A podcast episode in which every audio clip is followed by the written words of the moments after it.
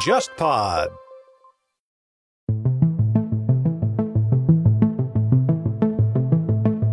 日本企业啊，就是大企业，你会发现一个特点，你找不到谁是老板。就理论上，任何一个大型企业的一个社员，嗯，你都有可能成为社长。你很难出现某一个人或者是某一个家族跟这个企业强绑定，嗯哪怕是这种传统的财阀，都已经不是这样子了。但日本人会觉得，哎，我们这种制度能够保证一个企业的长治久安，它不会根据一个人或者一个家族的兴亡发生大的变化。当然，这些大的家族可能现在还在日本还是有很有地位，但是他们这个家族本身其实跟这个企业经营已经没有什么太大关系了。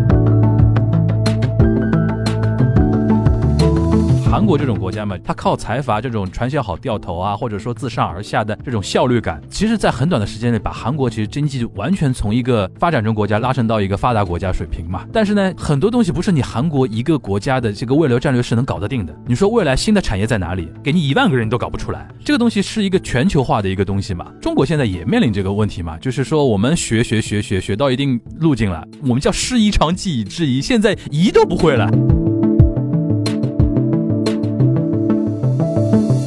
在韩国，实际上有个传统，就是说后任总统如果要决定特赦一个人，已经并且选上来的话，那么一般这个特赦就会由前任总统在离任之前来操作。而如果文在寅的人气特别高，而下一任总统又是标榜文在寅的这么一个势力上台，那么我相信，就算要特赦，也要面临一个很大很大一个政治风险的。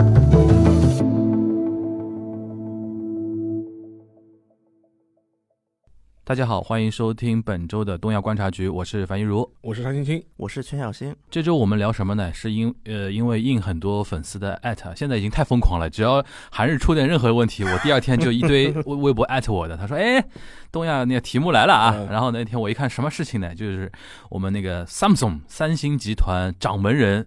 李健熙那个等于去世了啊，正式去世。什么叫正式去世他不是一直那个自从那个脑溢血还是脑梗阻之后啊，好像就身体一直很不好嘛，就等于对对是从几年前就淡出了三星管理层了，对吧？对对对就交给他那个李在镕嘛，对吧？对对对，这个呢，就让我想起最近看那个韩剧嗯《王国》（Kingdom），啊啊啊，它里面那个国王不也是其实已经僵尸化了嘛？因为当时他的设定就是说，他的后宫的斗争需要这个皇帝还在这个位置上面，对对但实际对上其实已经死了，已经僵尸化了，但是就必须把他养在宫里面。哦，原来李氏朝鲜可以这样看的，结果后来那个三星的事情，其实就让我有这个联想了。其实很多韩国人是把李氏朝鲜，就是有一些阴谋论者啊，他们是把李氏朝鲜跟三星这个事联系在看的，是说李氏朝鲜的作家是看了三星这事得了启发。就是小新前面讲那个翻译，就说是他的李氏好像是尸体的尸，对对对。对 对这对，这是上次你跟你跟我们说的嘛？本来我们一般都叫王国嘛，好像是说台台湾还的还还是台湾台湾地区的翻译把它翻成李氏朝鲜。哎，我觉得李氏朝鲜翻的比王国好，信达雅。而且之前呃就是李在镕他在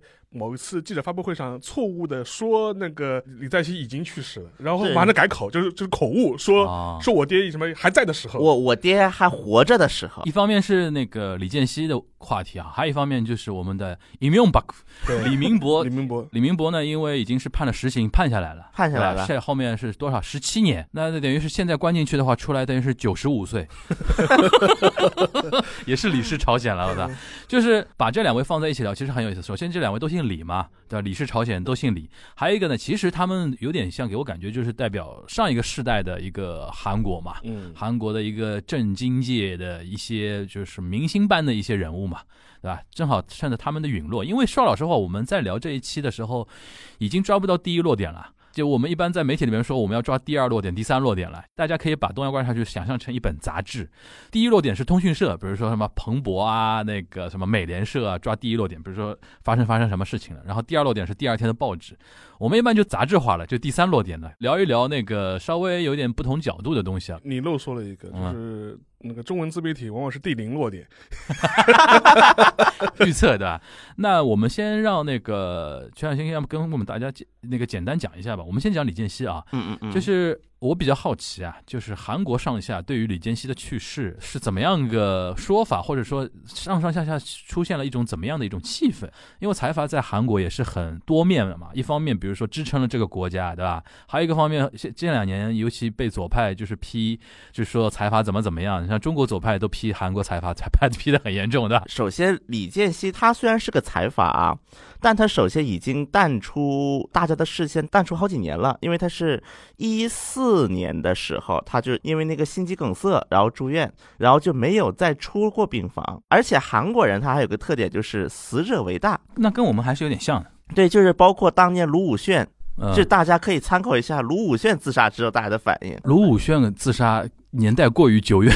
你稍跟大家也可以简单回顾一下。卢武铉在他任期末期的时候，其实评价已经很不好了，嗯韩国国内。嗯所以说，在那次选举当中，就是在那次就党内候选人竞选的时候，李明博和朴槿惠的一个矛盾就开始公开化了，以至于到现在为止啊，李明博和朴槿惠绝大多数的罪目也好，包括当时的一些争议也好，都是那个时候被对方爆出来的。就党内撕的要比那个正式选举要厉害嘛，因为谁出现谁就当选了，对吧？对，这其实是一个已经到了这、啊这么样一个情况。也就是说，即便那个时候卢武铉遭受到那么大的一个嘲讽跟争议，后来他一跳跳崖自杀之后，就是老百姓还是说，呃，以死者为大嘛。呃，一方面以死者为大吧，然后另一方面还有一点就是，当时李明博体系下的检察院对于卢武铉是百般羞辱，所以说当时那个卢武铉就受不了了嘛，有点。嗯，很多韩国人至今还是相信说卢武铉当时是出于羞耻心，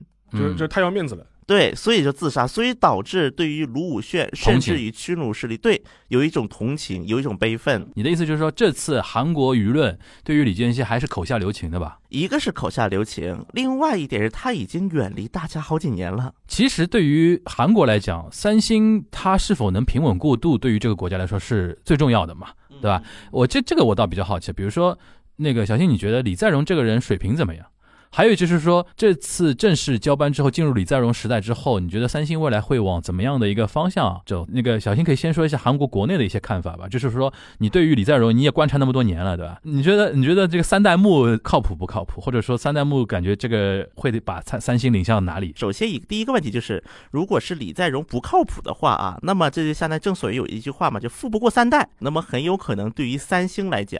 乃至三星这个企业的未来，都是一个比较致命的一个问题啊。不过呢，要承认的是，大概十月底的时候，三星是公布了那个。三星电子就是三星系最核心的一家企业，它的第三季度的一个财报。那么在这个财报当中，销售额是突破历史新高的，以至于在韩国有一种说法，就是说李在镕献给自己老爸的一份礼物了吧，就算是说，来，老爸不用担心，在我的领导之下，这个三星帝国不仅会继续前进，还将闪闪发光。然后我在看，就是它三星销售数据当中，就不仅让我关注的是，就是有三星的销售额，还有一点更值得瞩目的就是，三星对于半导体这个产业的依赖，实际上在李在镕时期是不断下降的。那么之前我们看一些资料，应该知道，李健熙甚至到李秉哲，他是对于三星电子半导体是当做一个未来的一个引领三星电子的一个非常非常重要的一个环节。大家也都知道，这几年呢，芯片产业挑战也挺大的。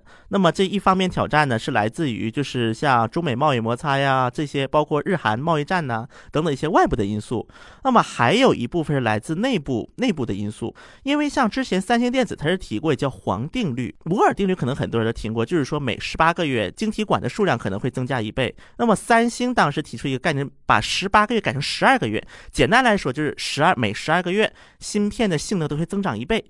但是呢，在近年以来，半导体这一块，它一个技术创新实际上是出现一个比较停滞一个状态。与此同时，它的一个不断的精细化的一个过程，也是遭到了很多的挑战。像包括台积电呢，在这个代工这一块，尤其它是比较具有优势的。那么这也可以说也是对三星的一个挑战是比较大的。包括呢，我也看到了一些李在镕他的一些公开讲话，他就是提的一个比较多的，就是不能只把这个宝压在一个地方。这一个关键词，实际上呢，也是体现李在镕他本人的一个特性。与此同时呢，也可能体现出他的一个压力和一个他的危机感。而且当时还处于一个阶段，就是三星电子在智能手机产业是处于一个没落的一种情况了啊。像包括也遭受的华为呀、一些挑战，但是很明显，在目前的三星来看，又没有办法完完全全的去违背或者说是偏离第二代的一个方向，这个就成为李在镕跟其他的一些财阀继承人们他们所面临一个不一样的一个课题。提到这个，我倒想请教一下沙老师的观点了啊。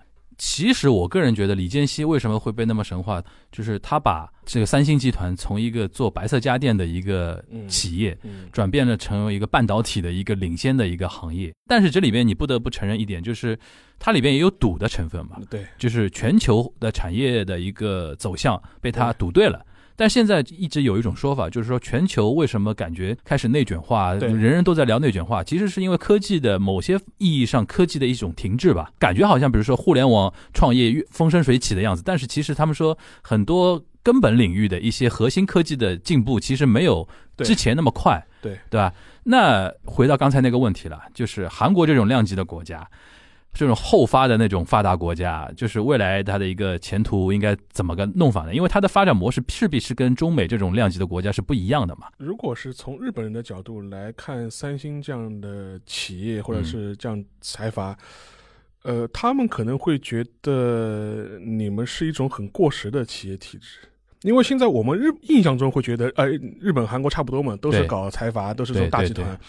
但其实日本人会觉得，其实我们现在的日本，就日本的想法，就是他觉得我们现在已经没有这种家族式的财阀了。你现在我们中国人可能比较熟悉什么三井啊、三菱啊、住友啊，其实他早就社会化了。你现在找不到一个所谓的一个家族是在控制这个。集团或者这个大企业的，哪怕我们喜闻乐见的任任天堂，对吧？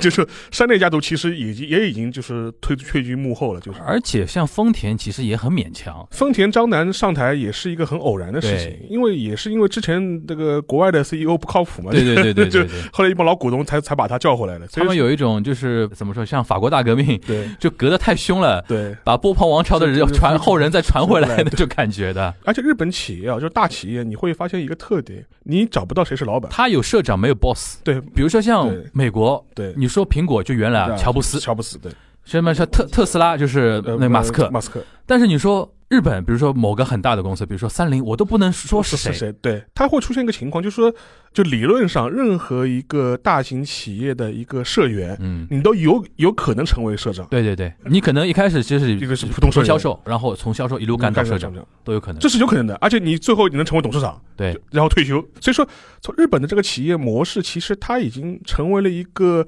非常组织化的一种架构嗯，所以说你很难出现某一个人或者是某一个家族跟这个企业强绑定，嗯，哪怕是这种传统的财阀的背景的企业，嗯，都已经不是这样子了。所以，但日本人会觉得，哎，我们这种制度就是说是能够保证一个企业的长治久安，嗯，延续百年，对吧？他说他不会根据一个人或者一个家族的兴亡发生大的变化。所以说，从日本企业角度来说，他就会觉得，你看三星这个集团或者三星这样一个财阀，你现在可能面临交班的问题。嗯，在日本就说这就不是问题。当然，这些大的家族可能现在还在日本还是有很有地位。但是他们这个家族本身其实跟这个企业经营已经没有什么太大关系了，都已经脱离掉了。就跟天皇在日本是一样的，就说是下面的社长全是打工族社长，我们现在不是打工人嘛？对对对，全全部都是打工人社长，打工人社长就会是这种状况。所以说，我觉得，尤其是我们中国的一些听众吧，可能讲讲到日韩的时候，可你要做个很大的区分。就韩国的企业，它的家族性还是很强的，这点程度上，某种程度上来说。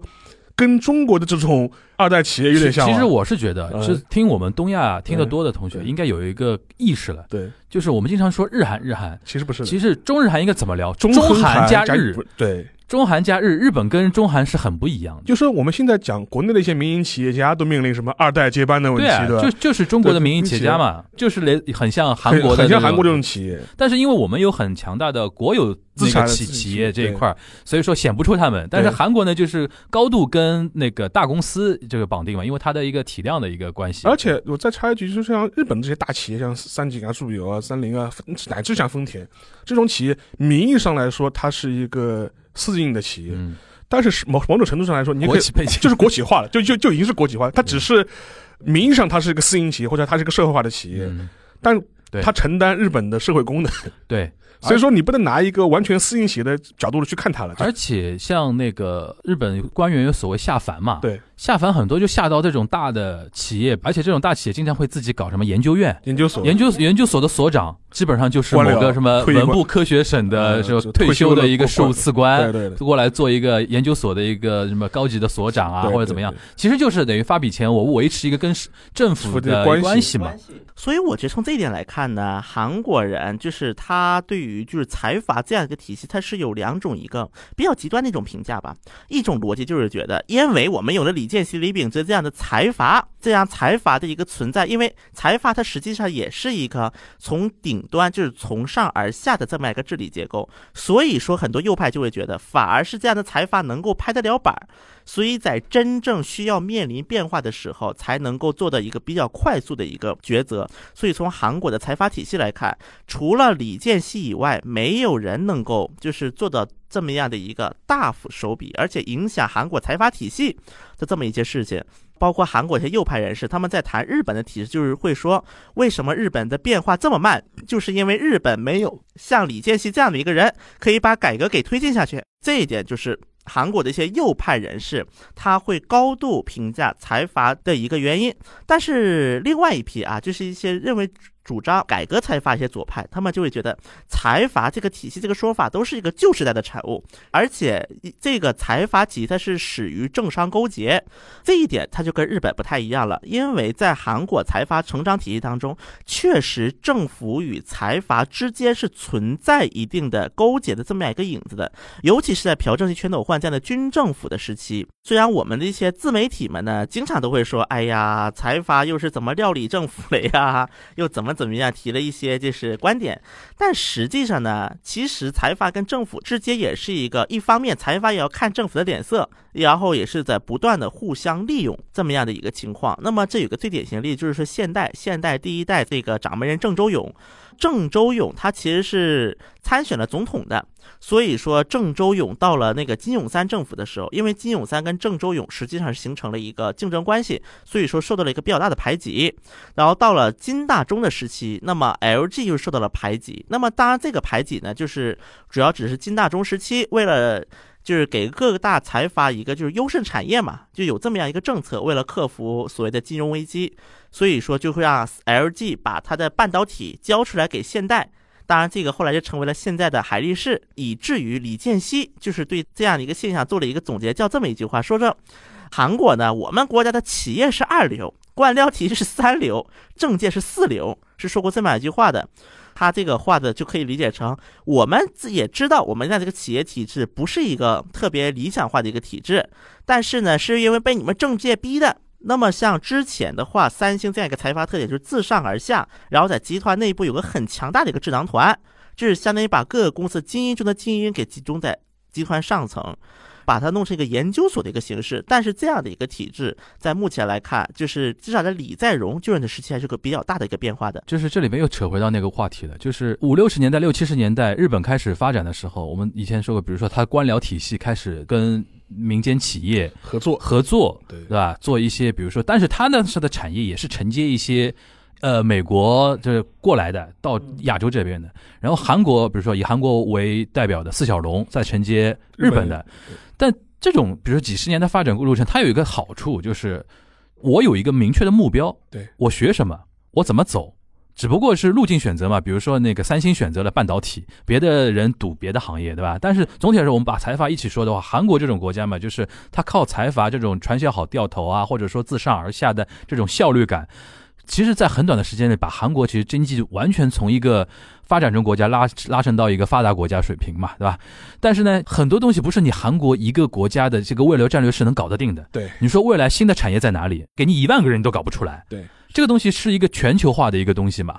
日本现在也面临这个问题。日本现在这创新，我这两年我已经耳朵都听出老茧来了。所有的大企业都跟你说，我们日本企业要创新，然后他们 innovation 这种东西，其实中国现在也面临这个问题嘛，就是说我们学学学学学到一定路径了，没有老师。未来未来怎么办？就是我们叫师夷长技以制夷，现在夷都不会了，夷都搞不定新的东西了，现在怎么办呢？中日韩里面呢，因为我们中国现在不是讲经济的循环嘛，对对对，当然是我们市场比较大一点嘛这。是有外部因素嘛，但是嗯内部来讲的话，其实有一个好处，那就是因为中国它内部的体能够大，既能有消费，另外也能够就是说刺激一些新的创新。，对，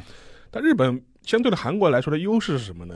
就是它人口更多，一亿四千万，正呃正好好。对正正好好。比这个数字再小呢，小于一亿呢，那你完蛋了，你你你也是一个取决于外部市场的一个国家。从这一点，我觉得韩国可能更焦虑。对，但是呢，日本呢，它正好是哎超过一亿，我内部玩也可以，对就就就是这样。这个但是日本呢，就像上次我记得沙老师有一句话，我觉得说的好，非常好，就日本未来它的国家。其实他要想通一点，对你到底要做一个大型国家，还是做一个中型国家？家？对，就是现在日本很纠结这一点。前两天我看到一个消息，我非常感慨，就三菱重工不是停止冻结开发 MRJ 嘛？对，就是三菱重工日本航线、日本航空。日本的，就是我们这个应该叫什么？叫大客机。国产大客机项。对。日本大客机项目，他们叫 MRJ 嘛，他宣布冻结。然后那天我看了就非常感慨，我在日本留学的时候他就开始研究了，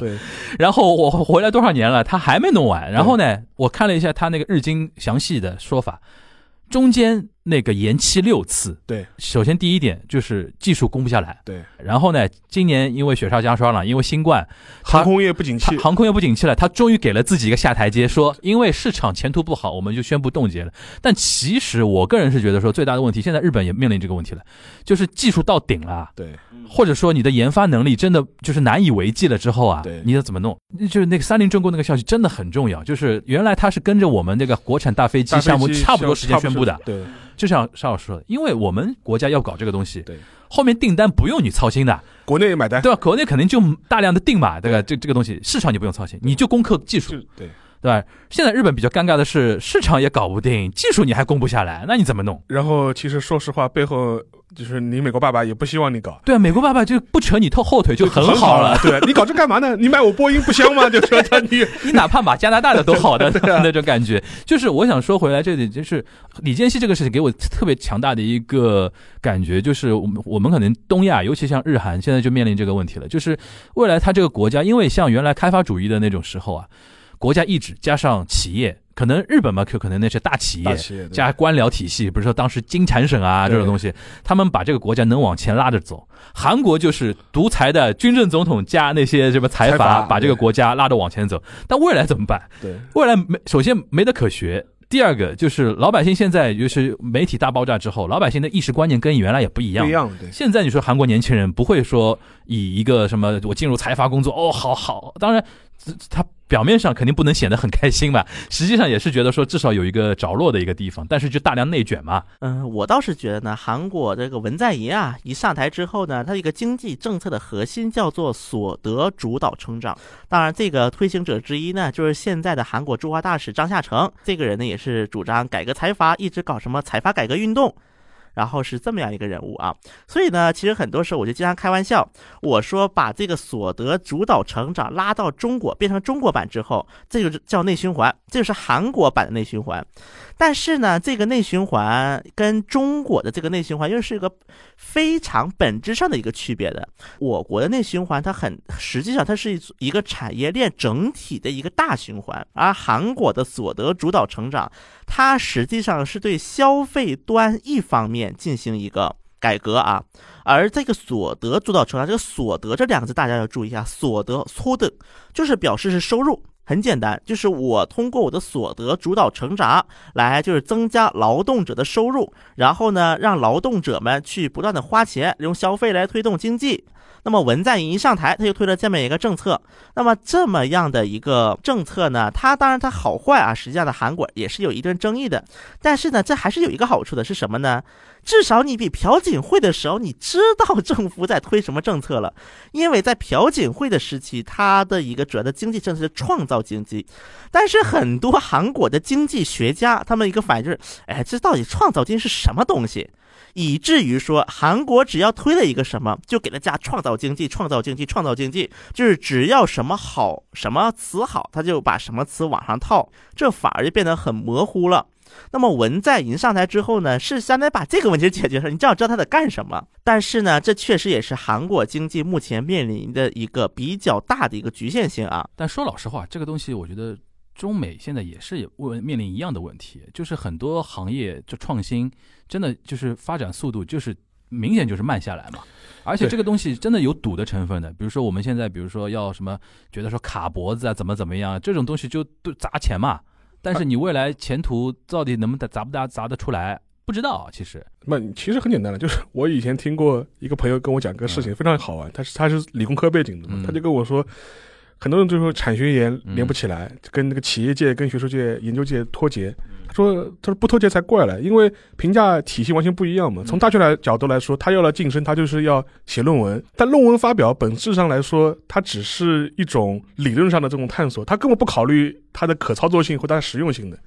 他只要做那个发表论文，我能够晋升，我能够升职称，我能够评教授就可以了。至于这个东西跟实际产业有没有关系，不是在他考虑的范围之内。另外一个，他还有一个评价非常好玩，他说：“你看看看，每年 Science 那些上发这么多文章，如果偏偏都能成真的话，人类早就登陆火星了。嗯，其实就是一个比如说像资本的一个成长啊，对它现在倒逼你科技要进步，对，但是科技的进步这个东西不是一个能看得到的一个东东西，。对。这个没法发财报的。对，像资本市场，你每每每个季度、每年增长百发财报分之二十，增加百分之十，增加百分之二十，你还涨停板。科技你怎么知道啊？对，你可能搞个十年什么都没有。没有对，尤其我觉得像韩国比日本当然更焦虑了，但是日韩我觉得问题是一样的，就是说原来承接美国那一套东西，你现在美国爸爸的那个科技增长现在都不一定有很很强大的一个成果嘛，但就是这个时候呢。超大国就是一级以上国家的对底气就显示出来了，至少我能靠自己的内循环活下去能混一段时间，对对吧？但是韩国这种五千万级别，而且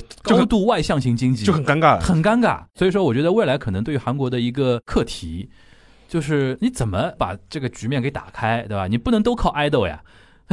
不能都靠韩流，不能都靠韩流啊，对吧？发展经济这个东西的一个最根最根本，比如说靠制造啊，靠什么先进的科技行业啊什么的这个东西。哎，正好我们提一下李明博，因为李明博也是财阀那个 CEO 出身嘛那。么我们又说到这个李明博，当时李明博在那个卢武铉政府后期，因为卢武铉政府后期就是韩国开始逐渐的呈现那个经济不景气啊，所以说呢，当时李明博他就是这么样能够上台，因为李明博他当时最传神的一点就是说他是个 salary man，他是一个公司的职员，而且之前也提到了李明博他的一个出身其实比较贫寒的，所以说一个比较贫寒的一个普通的小白领也成为了 CEO。所以说，在韩国，李明博当时最早之出名能够成为首尔市长之前啊，那么当时很多人对他评价就是 salaryman 的神话，就有点像是中国之前的叫什么打工皇帝唐骏，还有这个万科的王石，就有点这种感觉啊。所以说，当时的李明博，因为他是一个现代建设公司，就是开发商的一个成员嘛，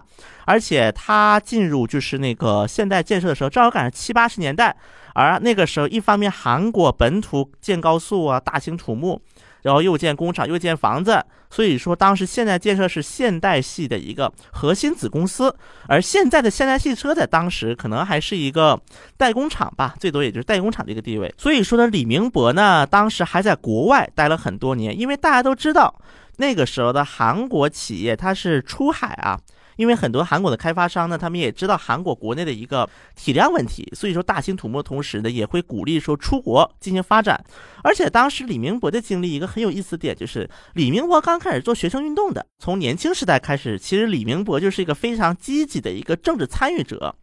当然呢，他后来呢也是就是进入政界，但是他跟卢武铉、文在寅又不太一样的是，他没有就是像就是卢武铉、文在寅一直坚持自己的理念啊，就是反独裁呀，这么一直坚持下去。李明博呢，当时就是跑到企业开始赚钱去了，就是去了现代建设嘛，就刚才那段故事。所以说，其实往回看，李明博无论他的政绩还是他的个整个的人生轨迹，都是跟这个兴建土木有着很密切的关系。我我第一次知道李明博，就是他那个选总统的时候，我当时正好在日本留学嘛，对就当时呃我在那个看陈文茜的那个《世界周报》，对，那个时候，哎呦，连篇累牍啊，就是每周都做李明博，我不知道为什么，就是说 CEO、CEO 市长、CEO 总统还有选总统嘛，然后翻来覆去讲那个改造清溪川，那么清溪川呢？啊，我们又说的李明博，就不得不又提到清溪川了啊。清溪川它本来是首尔市贯穿在首尔市区的一个小河，不过呢，因为就是这清溪川它是可以说是首尔城的正中间啊，首尔江北老城区的正中间了。所以说呢，它就是在韩国的工业化阶段就不断的进行过程当中，就变成个臭水沟。反正当时很多人一想，因为那个大概六七十年代的时候，韩国的汽车工业也是一点一点在开始，就是一方面兴起，另外一方面，日本什么三菱啊这些汽车也都在往韩国进口。所以说呢，反正首尔路也开始堵了，那么臭水沟还不如把它填上算了。所以说是就是当时先是清溪川被填了，被填了之后就是成了一个公路，然后在它的上面又建了一个高架，就是双层公路了，才能变成。不过呢，后来在李明博执政时期，就是清溪川把它恢复了啊。但是这个问题呢，这个点呢，当时其实很多人呢也是一分为二的看啊。从正面的一个方面来看，就是改善了环境，这是很明显的一个优势啊。而且国内呢，很多就是也会经常讲清溪川这么一个作用的时候，就讲一个故事，就是说清溪川它高架拆了，反而首尔的拥堵下降了，因为很多人就开始绕开那条路了，就分散的开了嘛，所以就改善了首尔的交通。那么这个思路呢，其实是可以说影响了朴元淳。虽然朴元淳他本人呢是并不喜欢新土木啊，他整个的政治立场，但是呢，他还是做了一件事情，在那个市长改选的时候，选了李明博。那么就像李明博搞清溪川一样，朴元淳就把首尔火车站当成有个高架，穿过首尔火车站这个铁轨，就把它拆了，因为正好当时成为危桥了。那么很多人当时说是不是把它拆了或者怎么样的？朴元淳是把那个高架保留之后，不让车开，成为一个人行的一个高架公园。所以说很多人也是说，这个其实朴元淳多多少少也是受到了李明博这么一个影响啊。所以说呢，他并不是一个理念意义上的右派。他虽然在经济层面呢，他是搞那个大型土木啊，包括 business friendly，就是对大企业他是比较友好。但实际上呢，他这个人还是比较偏实用主义、实用派的一个政治家，而这样的一个他的一个发掘过程，也是决定了李明博后来的一个政治倾向的。而且我那个时候看陈文茜提到的点，有一点我还印象蛮深的，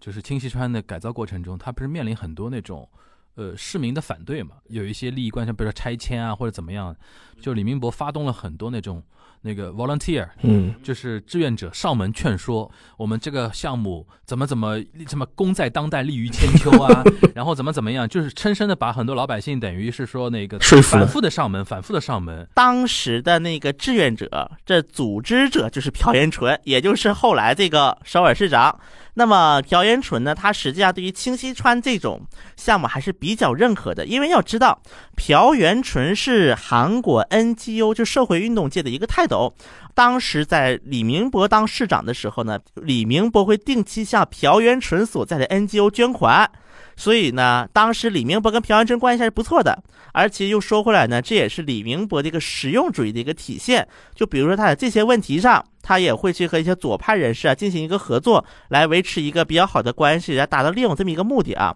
当时呢，韩国很多人呢就是选李明博，就是说呢，一方面他是 CEO 总统，他能够把经济弄上来，就像管理企业、管理国家；另外一方面，他毕竟是个新人，所以说当时很多人就是是用这么样一个逻辑，把就是李明博给选上来的。那我觉得倒是跟一六年美国人民选川普逻辑差不多。对啊，我们也知道川普私德不好嘛传，统政治家你们都滚一边滚边去，哎，而且我们就找个商人来当当看，吧？对对对对他他他私德不好就不好了，关我什么事的？对。只要经济能上去，所以那个时候我记得，所以说那个中国台湾也有这个，当时选那个想选郭台铭嘛，对对对吧？想让郭台铭上上位嘛嘛，对吧？这这个东西就是真的是连着的，对，的确是世界的一股风气和潮流。啊，潮流的，哎，所以说那个其实我们这一期呢，就是形散神不散啊，对就是通过两位老李的一个坠落，一个是直接坠落的，坠落到阴间去了，对吧？一个是坠落到那个监狱里边去哎，了。我最后插一句，你就是小新，你觉得他会关几年？他不可能关满的吧？哎，我们先说理论上的可能性，现在存在几种，一种是关满，关满不大可能。关满不太可能嘛，对因为我觉得首先他如果真的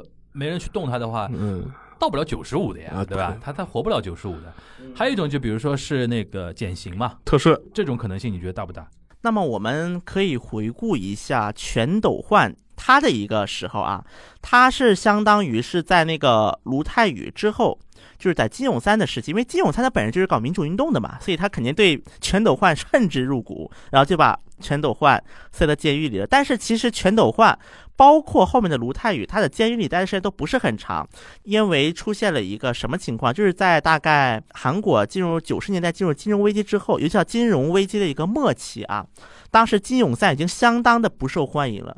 那么在这种情况之下，当时的民主党的金大中就是挂出了一个口号，叫做和解。跟历史问题的和解，所以说当时金大中就是承诺，就是说只要他上台，肯定是要把那个全斗焕、卢泰愚特赦出来。实际上呢，金永三并不是想把。他们俩给特赦出来的，但是呢，因为金永三他本人他的人气已经跌到了谷底，而且他已经面临一个劈脚丫这么样的一个状态了，所以导致说，即便他不特赦，他的后面也会把他特赦。所以久而久之，在韩国实际上有个传统，就是说后任总统，比如说如果要决定特赦一个人，已经把话明确表态出来，并且选上来的话，那么一般这个特赦就会由前任总统在离任之前来操作。那么我们现在来看。李前大总统和我们的朴大小姐要被特赦出来，那么实际上是存在着几个前提的啊。首先，这一任就是文在寅这人，首先时间也不是很久了，另外呢，确实可能性也不太高。那么下一任是否能够特赦呢？第一个就是，如果下任总统要赦免的话，如果文在寅这个任期他最后的这几年的一个人气已经跌到谷底了，那么就会出现刚才提到金永三这种情况，那么就很多连执政党的人都要与他割裂。这个应该就是李明博和朴槿惠要更顺利的被特赦的一个比较重要的一个前提。而如果文在寅的人气特别高，而下一任总统又是标榜文在寅的这么一个势力上台，那么我相信，就算要特赦，也要面临一个很大很大一个政治风险的。懂了，就是如果文在寅还能继续保持他的正当性跟他的光辉形象，后面的候选人或者后面的总统不用跟他切割的话，那我们。李明博就比较危险了，这个事情至少在后面这个一个总统的五年任期里边是应该也很难减刑了。但有可能不特赦就是保外就医嘛？保外就医就跟总统权力不搭嘎了，是你的个个人的人人身权利了。其实那个东西就看李明博他本人，就是当年就是在老百姓心目中的一个观感怎么样。因为他毕竟七十八，你说关到八十多，你说保外就医，你说韩国老百姓会真的跟他搞到底？我觉得也挺难，就他肯定要关个几年。提到特赦这个话题呢，首先，呃，我觉得要么呢两个人就一起特赦，要么呢就是反。而是先特赦李明博比先特赦朴槿惠的可能性是大一点点的，因为为什么这么说呢？因为李明博他实际上最大的一个问题还在于贿赂，就是一些经济性的犯罪。韩国之前有很多什么贿赂啊等等的一些议员，实际上也有一些东山再起的。当然，虽然李明博不一定东山再起，但是这就表示至少李明博的罪行，第一个比朴槿惠轻。第二个朴槿惠呢，是很多韩国右派也承认他，哎，这个人干的不好，这个人毁灭了韩国右派。但是对于李英博执政时期的一些攻击，大家是有目共睹，还是承认的啊。不过呢，如果又是一个强硬极端的一个右派上台啊。那么可能就是他这个标签比较浓厚的话，可能就会先放朴槿惠了。当然，这个呢又是另外一个话题了。然后这种可能性呢确实不是很大，所以我说要么就是一起特赦，要么就先特赦李明博。当然了，如果是左派政权上台的话，可能也就也得先关个几年，可能关那个八十五啊，关那个多大时候就保外就医这样子形式释放，也不是没有可能。好啊，那我们今天这一期东亚观察局就到这边，大家下周再见，拜拜，拜拜。